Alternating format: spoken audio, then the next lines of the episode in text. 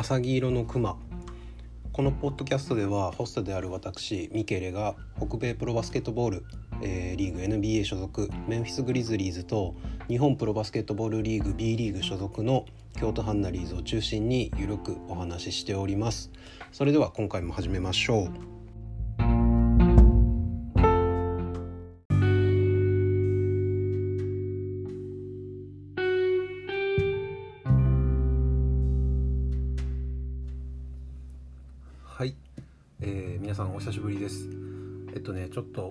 仕事やなんやかんやで少しバタバタしておりましてあとねあのやっぱり今昨日もね、えー、サンズがファイナルに、えー、行くのを決めてですね、えー、盛り上がっておりますが NBA はね、え、プレーオフ真っ最中ということで、え、まあ残念ながらメンフィスはもう試合がないのとまだオフシーズンとしては少し動きはかなり、うん、まあ少しというかかなりね限られた動きしかないのでですね。まあまあ話すことが少しなくなってきている部分もありまして少しメンフィスの話から遠ざかってまあ B リーグの方がねやっぱり、えー、あちこち動いてるので必然的に話すことも多くなってしまったんですがようやくねえっ、ー、と少しずつ現地の、えーまあ論論評というかねあのいろいろ記事も読めたのでちょっとやっていきたいなと思ってるんですが、えー、ようやく話せる内容ができましてですねそれが何かというと、えー、ドラフトですね。え、ー、とまあ例年であればもう6月中にドラフト終わってるんですがえっ、と今年はね、まあ、残念ながらこういうシーズンなのもあったりしてですねえっ、とまあまあいつですか、えー、今日から28日後なんで、えー、7月30日かな？に行われるようです、えー、すいません間違ってたら。でえっ、とね残念ながら、えっ、とサンダーがね最後の試合でクリッパーズに、えまあ正直残念ながらという言葉を使わせてもらうと残念ながら勝ってしまったので、えトップ3の確率からちょっと外れてしまい6位という結果になってしまったんで、えー、と非常に、まあ、残念というかねあんだけ、えー、とドラフト権を指名権を持っているチームとしてはね非常に残念なことになってしまったんですが、えー、まずねえー、ロッタリーの順位だけ見ておきますとですね、えー、1位からデトロイト、ヒューストン、クリーブランド、トロント、オーランド、えー、OKC、ゴールデンステイト、オーランド、えー、サクラメントニューオーリンズシャーロットサンアントニオインディアナゴールデンステイトワシントンの、えー、指名順というふうになっておりましてですねえっ、とまあ嬉しいことにメンフィスは今年えっとプレーオフに敗産ん出場しましたのでこのロッタリーからは外れました。でもしゴールデンステイトが行ってたらですねえっ、と7位か、えー、14位かなんかその辺多分7位ですね。7位の権利が、えー、あったというふうになってますがまあまあね経験という面ではかなり、えー、若手の多いチームとしては大きな経験になったんじゃないかなということでプラスに捉えております。でまあねえっ、ー、とまあもっぱら皆さんもトップ5はほぼほぼ確定という形で見てるんじゃないかと思うんですが1位は、えー、ケイド・カーニンガムね。えー、オクラホマステイト。で2位から5位までは正直ちょっとどこが誰指名するのかがまだ、えー、読めてない部分があります。が結構ねえっ、ー、といろいろ見てるとですね2位はやっぱり順当にエヴァン・モブリーが行くんじゃないかというふうに言われてるんですけどロケッツまあなんかビッグマンを取る傾向にあるみたいなのを読んだんですがなんかジェイレン・グリーンかサグスでいいんじゃないかなっていうふうに思ってます。クミンガはちょっと、えー、夢枠として僕は見てるので確実に即戦力としていくならグリーンジェイレン・グリーンかジェイレン・サグスまあどっちかのジェイレンを、えー、指名するんじゃないかというふうに見てます。なんでモグリーもうちょっと下まで落ちるんじゃないかなっていうふうに、えー、見てるんですがまあ蓋開けてみないとそれは分かんないというふうになってますはい正直このトップ5ねえっ、とカニンガムモブリージェイレン・グリーンジェイレン・サグスクミンガこの辺は多分ほぼほぼトップ5で消えるんじゃないかなっていうふうに思ってます。はい。でメンフィスね何位持ってんのかっていうと1巡目17位と2巡目51位の2つ持ってます。まあまあねプレーオフにも出れて、えー、ドラフト指名権もあるという風なだけでもいいのかなというふうに思ってます。今年は特にね、えー、豊作の年やというふうに言われてますのでえー、っとまあまあいいんじゃないかなと。いうふうに思ってるんですがえっと17位ね誰取るのかっていう風な話をする前に個人的に個人的に取ってほしい、えー、残ってたら嬉しいなっていう選手がえー、っとまあ多分17位までは残ってないんですがゴンザガの4年生のコーリー・キスパート、えー、っていう選手ですね、えー、6-7の、えー、2番3番できるプレイヤーです、えー、NCWA の今年のトーナメントでもかなり名を上げました。でえっ、ー、とまあシューターなんですよね。正直簡単に言うと。で、まあ、比較としてよく挙げられるのがジョー・ハリスとかみたいな感じなんですけどジョー・ハリスとかに比べると身体能力は高めの、えー、2番の選手シューターですね。で4年生なんでやっぱ経験もかなりあってでキスパートに関しては今年えー、のスタッツでですね、えーと、フィールドゴールパーセンテージ52.9%、えー、2ポイントが62.8%、3が44%、フリースローが87.8%というふうなところでですね、もうかなり、えー、シュートはもうお墨付きがつくレベルでいいと。でもうあと一歩でね、えー、かなりね、えー、50、40、90ですか？の仲間入りできるぐらいの、えー、ポテンシャルはかなり持ってますという風な形で。で4年間通じても3の、えー、まあ、4年間通しての、えー、確率で4.8本打って4割決めてるんですよね。もうこれはかなり、え期待ができるんじゃないかっていう風に見てるので僕は個人的にはキスパートが欲しいなと、えまあ、個人的にはメンフィスのメディア結構えーと、あっちこっちでキスパートが欲しいキスパートがいいっていう風に言ってます。なんで17位まで残っててほしいなっていう風に思ってますが多分残らないと思います。でえーとまあ、現地のウェブメディアとかで情報を僕は集めてるんですけどそこを見てると、まあ、どんな選手が欲しいかなとかどういう傾向があるんじゃないかみたいな話が載ってたのでそれをちょっと言っておくとうんとまず第一に、まあ、いろんな人が喋ってるんですけどメルトンとか、えー、グレイソン・アレンとかよりもサイズのある大きい選手。でシューター。で4番もできるシューターが理想。っていうのも、えーとまあ、カイルを4番でね使ってる場面が、えーと、多かったりしたんですけれどもえ、ー、とまあどっちかっていうとポイントフォワードっていう風な立ち位置になってくるのかなっていう風に見えてるので、えーとそれであればえーと、しっかり4番としてディフェンスもできて、えー、ある程度シュートも打てるような選手がいいんじゃないかというふうに、えーと、思ってるんじゃないでしょうかね。で、えーと、トレードアップとかトレードダウンっていう風な、えー、案も正直中にはあるみたいで、えー、トレードアップするなら、え、ー、とフロリダステイトのフレッシュマンスコッティベ・えー、バーンズかえっ、とちょっと待ってくださいね。えっ、とミシガンのソフォモアのフランツ・ワグナー。これあれですね。えっ、と今ボストンか。のモー・ワグナーの弟か、えー、ユーコンの、えー、コネチカットですねの2年生ソフォモアジェームス・ボーナイトかキスパートがトレードアップするなら欲しいかなというふうなところで、まあ、もしくはトレードダウンして次のオフシーズンの市場に備えるんじゃないかっていう風な動きもあります。で個人的に思うのはトレードダウンするんじゃないかなと思ってます。かえー、っと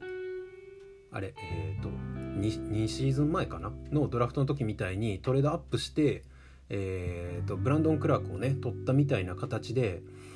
えー、うまいこと、えー、1つ2つぐらい上の指名順位とかとトレードしてトレードアップしたりするんじゃないかなっていうふうにも思ってます。まあ、ただえー、っとまあこれこの後の話にもあるんですけど去年のね、えー、30位のベインとか、えー、2巡目で取ったティルマンとかねその辺を見てると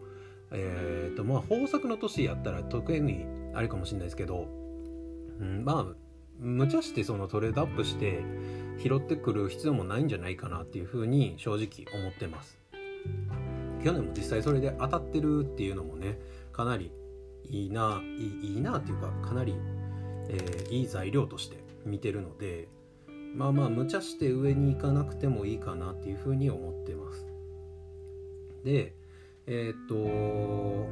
まあこれさっき言った話なんですけど、まあ、最近のドラフト傾向あさっきの話じゃないですね。えー、っと近年えっとまあここ23年とかですかね。ドラフトの傾向メンフィスの傾向としてはカレッジでの経験が多い選手がを取る傾向にあると。いうふうに言われてます。えー、去年、えー、TCU、えー、1巡目30で取った TCU 卒の、えー、ベインも4年生でティルマンも3年生っていう風な形で、えー、フレッシュマンとかねポテンシャル枠みたいなのを指名するのを避ける傾向にあるかなというふうに思ってます。まあモラントにしてもね、えー、ジャレンにしても結構ポテンシャル枠で取ったのでそう思うと、えー、ここ最近ではどっちかっていうとここ最近っていうか去年の話なんですけどね。えー、っとカレッジ経験を優先するというふうに、えー、言われてます。で、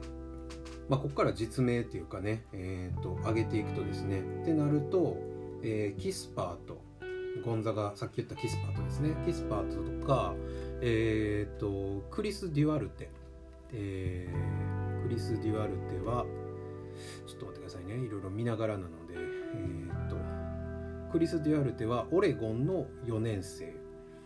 えー、の2番ですね、えー、まあオレゴンつながりでねディロンみたいな感じなのかなっていうふうな感じ、まあ、この辺が優先的に、えー、今の指名する方向として硬いんじゃないかというふうに見られてまして。一応その17位っていうところで、まあ、残ってそうな選手で、えー、いくとですねザイア・スミススタンフォードですね。スタンフォードのザイア・スミス。えー、っとザイア・スミスがスタンフォードの、えー、1年生ですね。とかとシャリフシャリフ・クーパー。シャリフ・クーパーシャリーシャリフ・クーパーですね、えー、シャリーフ・クーパーはどこだ？シャリーフ・クーパーパーは少々お待ちくださいね。シャリフ・クーパーあいてててた、えー、オーバーンの1年生、えー、ポイントガードですね。とかこの辺のポテンシャル枠はまあ17位では避けるんじゃないかというふうに言われてますね。うん。でえー、っとまあ一応ねドラフトネットを今見てるんですがクリス・デュアルテは28位予想。えー、っとシャリーフ・クーパーに関しては2巡目なんで、まあ、そこまでなんかポテンシャルを信じて取る風な選手でもないのかなっていうふうに思ってます。で、えーと、トレードアップするのであればっていう話なんですけどトレードアップするなら、えー、スコッティ・バーンズ、えーと、さっき言ってたフロリダのフロリダステイトの1年生とか、えーと、キヨン・ジョンソン、えー、テネシーの1年生 SGSF ですねとか、えー、ジェーデン・スプリンガー、えー、スプリンジャーですかね。ジェーデン・スプリンジャー、えー、テネシーの1年生、えー、シューティングガード。この辺がえー、っと狙い目というか多分取りそう。特にスコッティ・バーンズはメンフィス的にはかなり取りそうな気がしてます。でトレードダウンして指名順位を下げるのであればえっ、とまあ NBA のドラフトネットでも上がってるアヨごめんなさいちょっと読み方が分かんないですがアヨ・ドゥスンム、えー、イリノイの3年生の、えー、PGSG のアヨ・ドゥスンムとか、えー、ジャレット・バトラー。えー、っとジャレット・バトラーは、えー、っとベイラーの3年生、えー、PGSG ですねまあ、ベイラー今年優勝したようなベイラーですね。とか、えー、アーロン・ヘンリー。アーロン・ヘンリーはねドラフトネットでも書いてるんですけど、えーと、一応2巡目で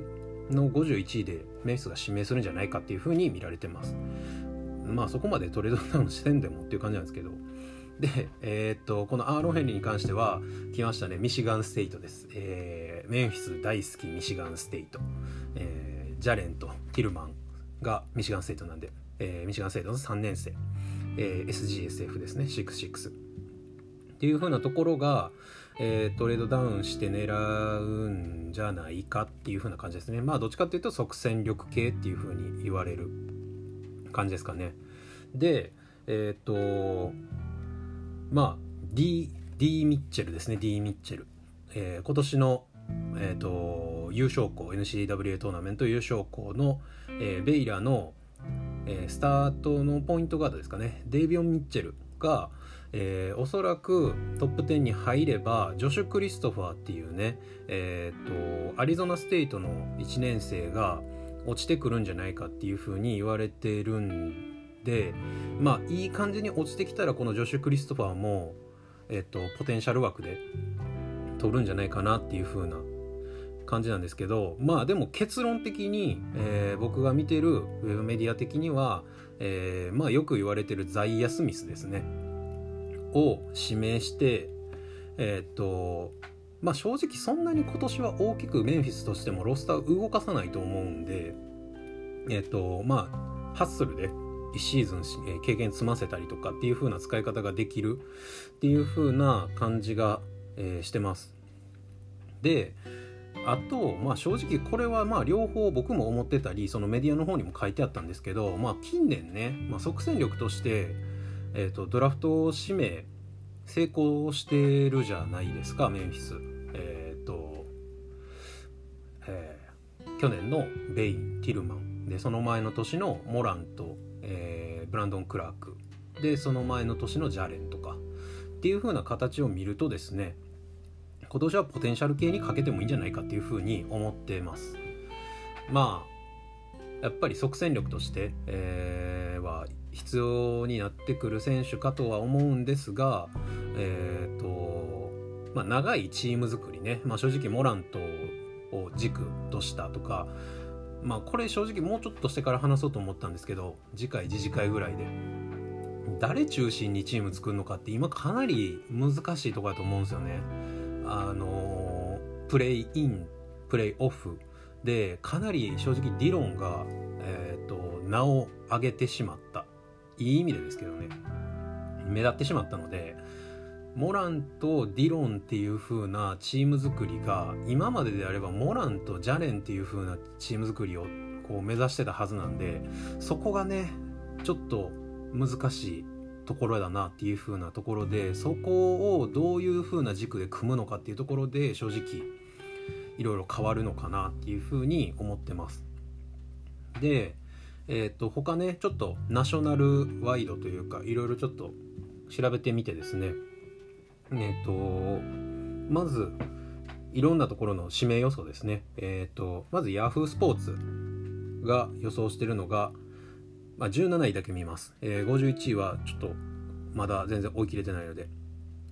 17位指名、えー、Yahoo スポーツの予想、えー、ウスマン・ガルバ。えー、誰やねんっていう風な感じなんですけどえっ、とレアル・マドリードの、えー、19歳確実にポテンシャル枠ですね。えー、っと1819シーズンからえっとレアルに所属してるので、えっと、19今年二十歳の年やと考えると15歳とかかから、えー、おそらくプロ契約を結んでいる感じですかね。でまあねえっ、とヨーロッパ系の選手を連れてくるのはまあまあ最近にしては珍しくないとは思うんですが直近去年の2021シーズンの数字だけ見てると16.5分出場のフィールドゴール3.1本1.6本成功のフィールドゴール5割、えー、3が1.1本打って0.3本の27.5%ツーポイントがえー、2.0本中1.3本 ,3 本の62.3%フリースローが、えー、1.0本に対して0.6本成功の59.5%で1.3オフェンスリバウンド2.8ディフェンスリバウンドでトータル4.1リバウンド0.8アシスト0.6スティール0.7ブロック1.1ターンオーバー。っていう感じなんでうーんなあまだまだなんかこの先伸びしろ系かなっていう風に見てます。でなんかえっとサイズ的にも 2m3 でセンターなんですよね。まあちょっと厳しいんじゃないかなっていうふうにも思ってます。でなんかいろいろ見てたらあれですね。ちょっとなんかえっ、と入り入りたてっていうかあれですけどデビューしたてのイバカみたいな感じの印象を受けました。なんで、まあ、ガルバはあんまり正直メンフィスとしてはいらないかなっていうふうに思ってます。ガルバ取るぐらいやったら、まあ、この後出てくるんですけどカイ・ジョーンズとか取ってほしいんですよね。はい。っていうところですね。でドラフトネット次がえっ、ー、とがさっき言ったアヨ・ドゥスムですね。えっ、ー、とポイントガードシューティングガードイリノイの3年生。えー、っと比較としてはデロン・ライトみたいな感じと言われてます、えー、ミスタートリプルダブルですね、えー、面質が誇る。えー、っと3年間のキャリアスタッツが、えー、13.4本フィールドゴール打つのに対して6.3本成功の、えー、47%で2ポイントが、えー、9.9本中5.1本決める51.6%、えー、3が3.6本中1.2本決める34.5%フリースロー3.8本中2.8本の75%、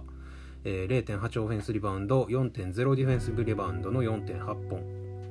でアシスト3.9スティール1.1、えー、ブローク0.2ターンオーバー2.7というところでえっ、とまあまあねデロンライトっていうふうにあった通りどっちかっていうとこうえーといろいろできます系、えー、プッシュもできるシュートも打てる、えー、リバウンドも取れるアシストもできるみたいな感じの、えー、選手ですかね。えっ、と一応いろいろ見てるとえっ、とウッデンアワードですねの、えー、ファイナリストまで残ったと。でボールハンドリングとクイックネスはかなり、評価が高いんですがえっ、とどっちかっていうとアスレティックな感じではないのとえっとえっと正直ちょっとこのアシスト数が多いのに紛れてるんですがターンオーバーがキャリアを通して2.7っていうのはちょっといただけないかなっていう風な感じですね。まあ、モラントもディロンもちょっとターンオーバーは多いかなっていう風な プレイヤーではあるので、えーとまあ、即戦力で入ってきてターンオーバーを連発されるのは正直いただけないのもあるので、えーとまあ、そこは正直改善まあ入ってからもし指名すればですけどしてほしいなというふうに、えー、思ってます。で次がですね、えー、CBS スポーツが、えー、さっき出てきたクリス・デュアルテ、えー、をえー、と予想してますね。と66、えー、のシューティングガード、えー、オレゴンの4年生ですね。えー、とあごめんなさいオレゴン2年生ん？違う4年生。どっかから多分えー、っとどこだ？これ。多分どっかからちょっと情報不足ですみません。どっかから多分、えーと、コミットして3年4年をオレゴンでやってるって感じですね。で、うん、そうなんや。えっ、とドミニカ出身みたいですね。ホームタウンがドミニカになってます。でえっ、と比較としてはジョン・スタークスえっ、ー、とまあスコアラー系って感じですかね。えっとで、えっと、キャリア、まあ2シーズンだけですけど、えー、11.6本打って6.2本決める53.2%、2ポイントが、えー、6.0本中3.8本決める63.1%、で、3が5.5本指導に対しての2.3本で42.4%、フリースロー3.0本中2.5本の、えー、81%、0.7オフェンスリバウンド3.9ディフェンシブリバウンド4.6リバウンド。2.7アシスト1.9スティール0.8ブロック。ターンオーバー2.3、えー、ポイントが17.1っていうところでえっ、ー、と50ん？違うな。うん合ってるか。504080悪くないんじゃないかと。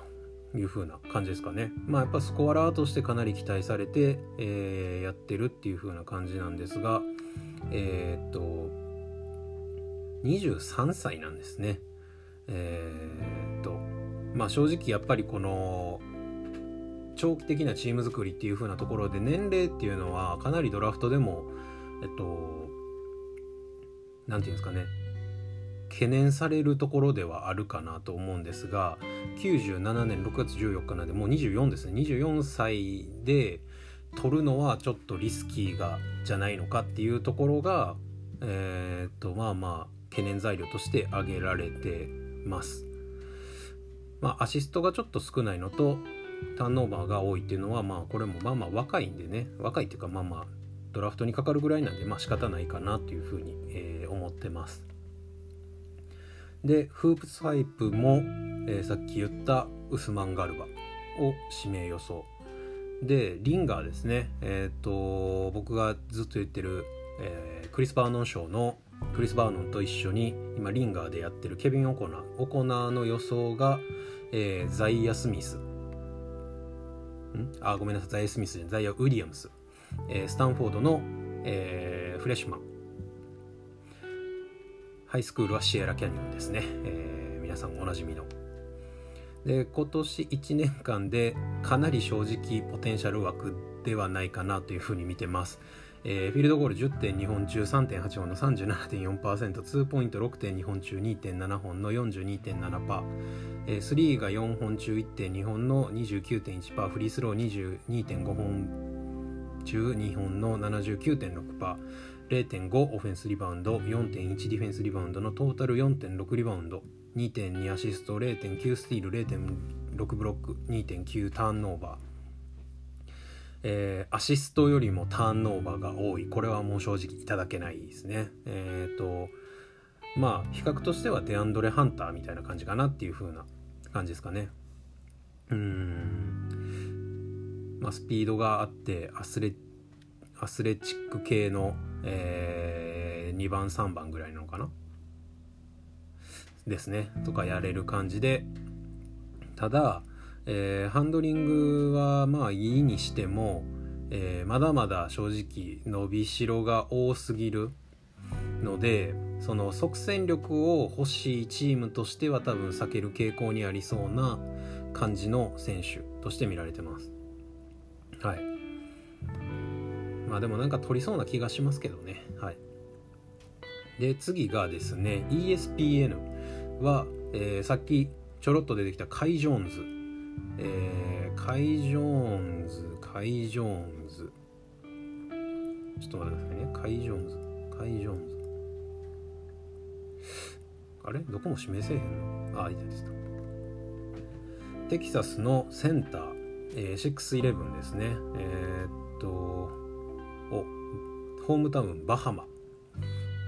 今エイトンが大活躍してますがバハマ人の、えー、センター。またこれもエイトンと一緒ですね。でえっ、と2年生。に20歳ですね。えっ、と一応比較としてはジャクソン・ヘイズとジャレン・ジャクソン・ジュニアって書いてるんですけど全然違う選手じゃないっていう風な気がするんですよね。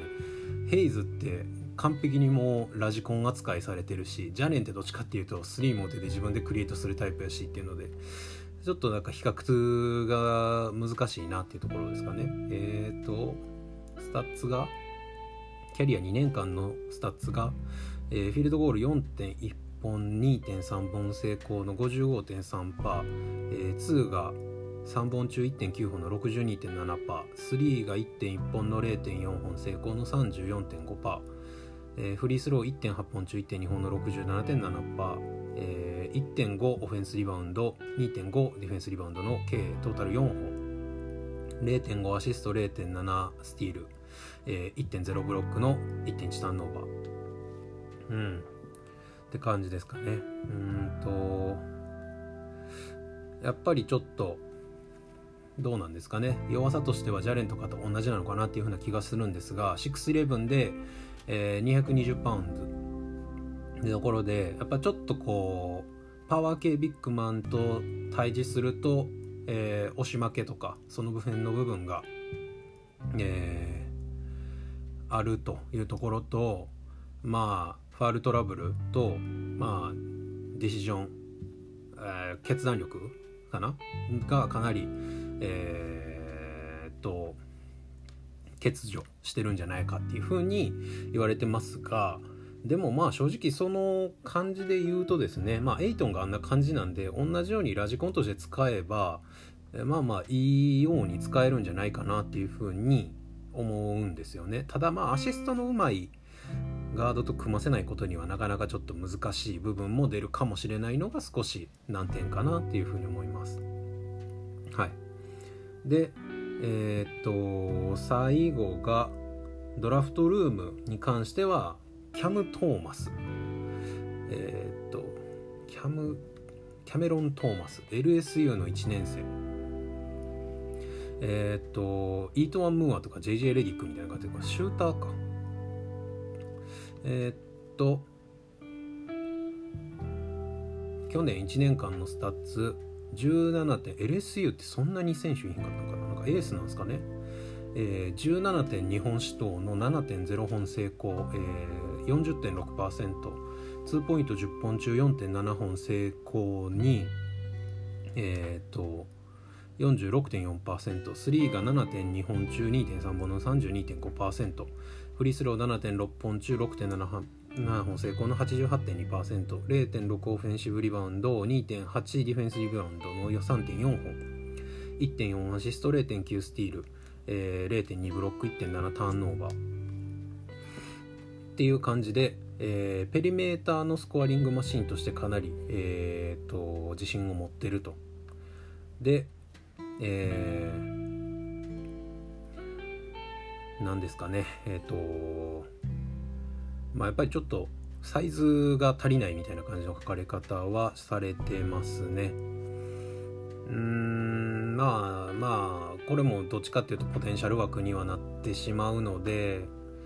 どうなのかなっていう風な感じなんですけどえっ、ー、とまあそんな感じでですねざっくり、えー、と僕が集めてきた情報にはなるんですが、えー、見てきましたが、えー、僕が欲しいのは何回も言っております、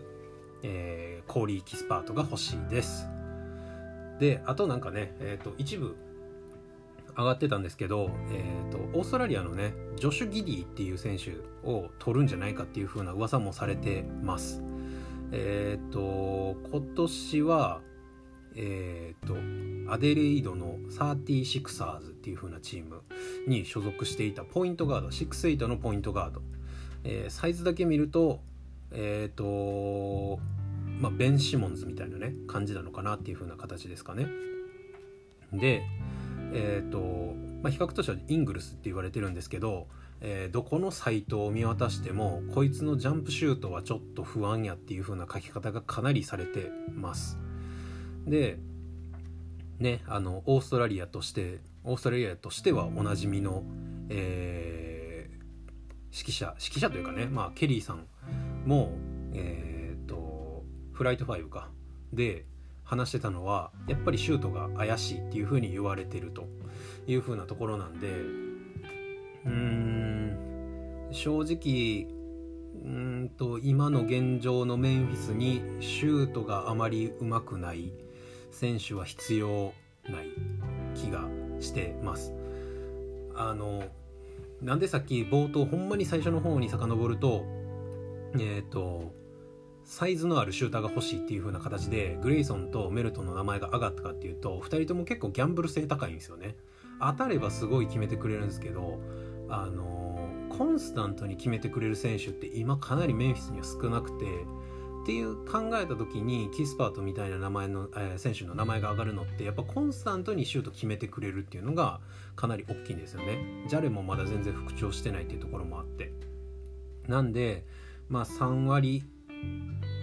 後半38%とかから、まあ、4割近く決めてくれるシューターが1人欲しいなっていうところで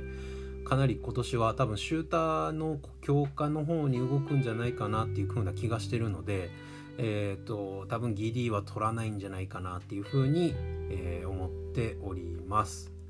はい。まあって言ってもね蓋開けてみないと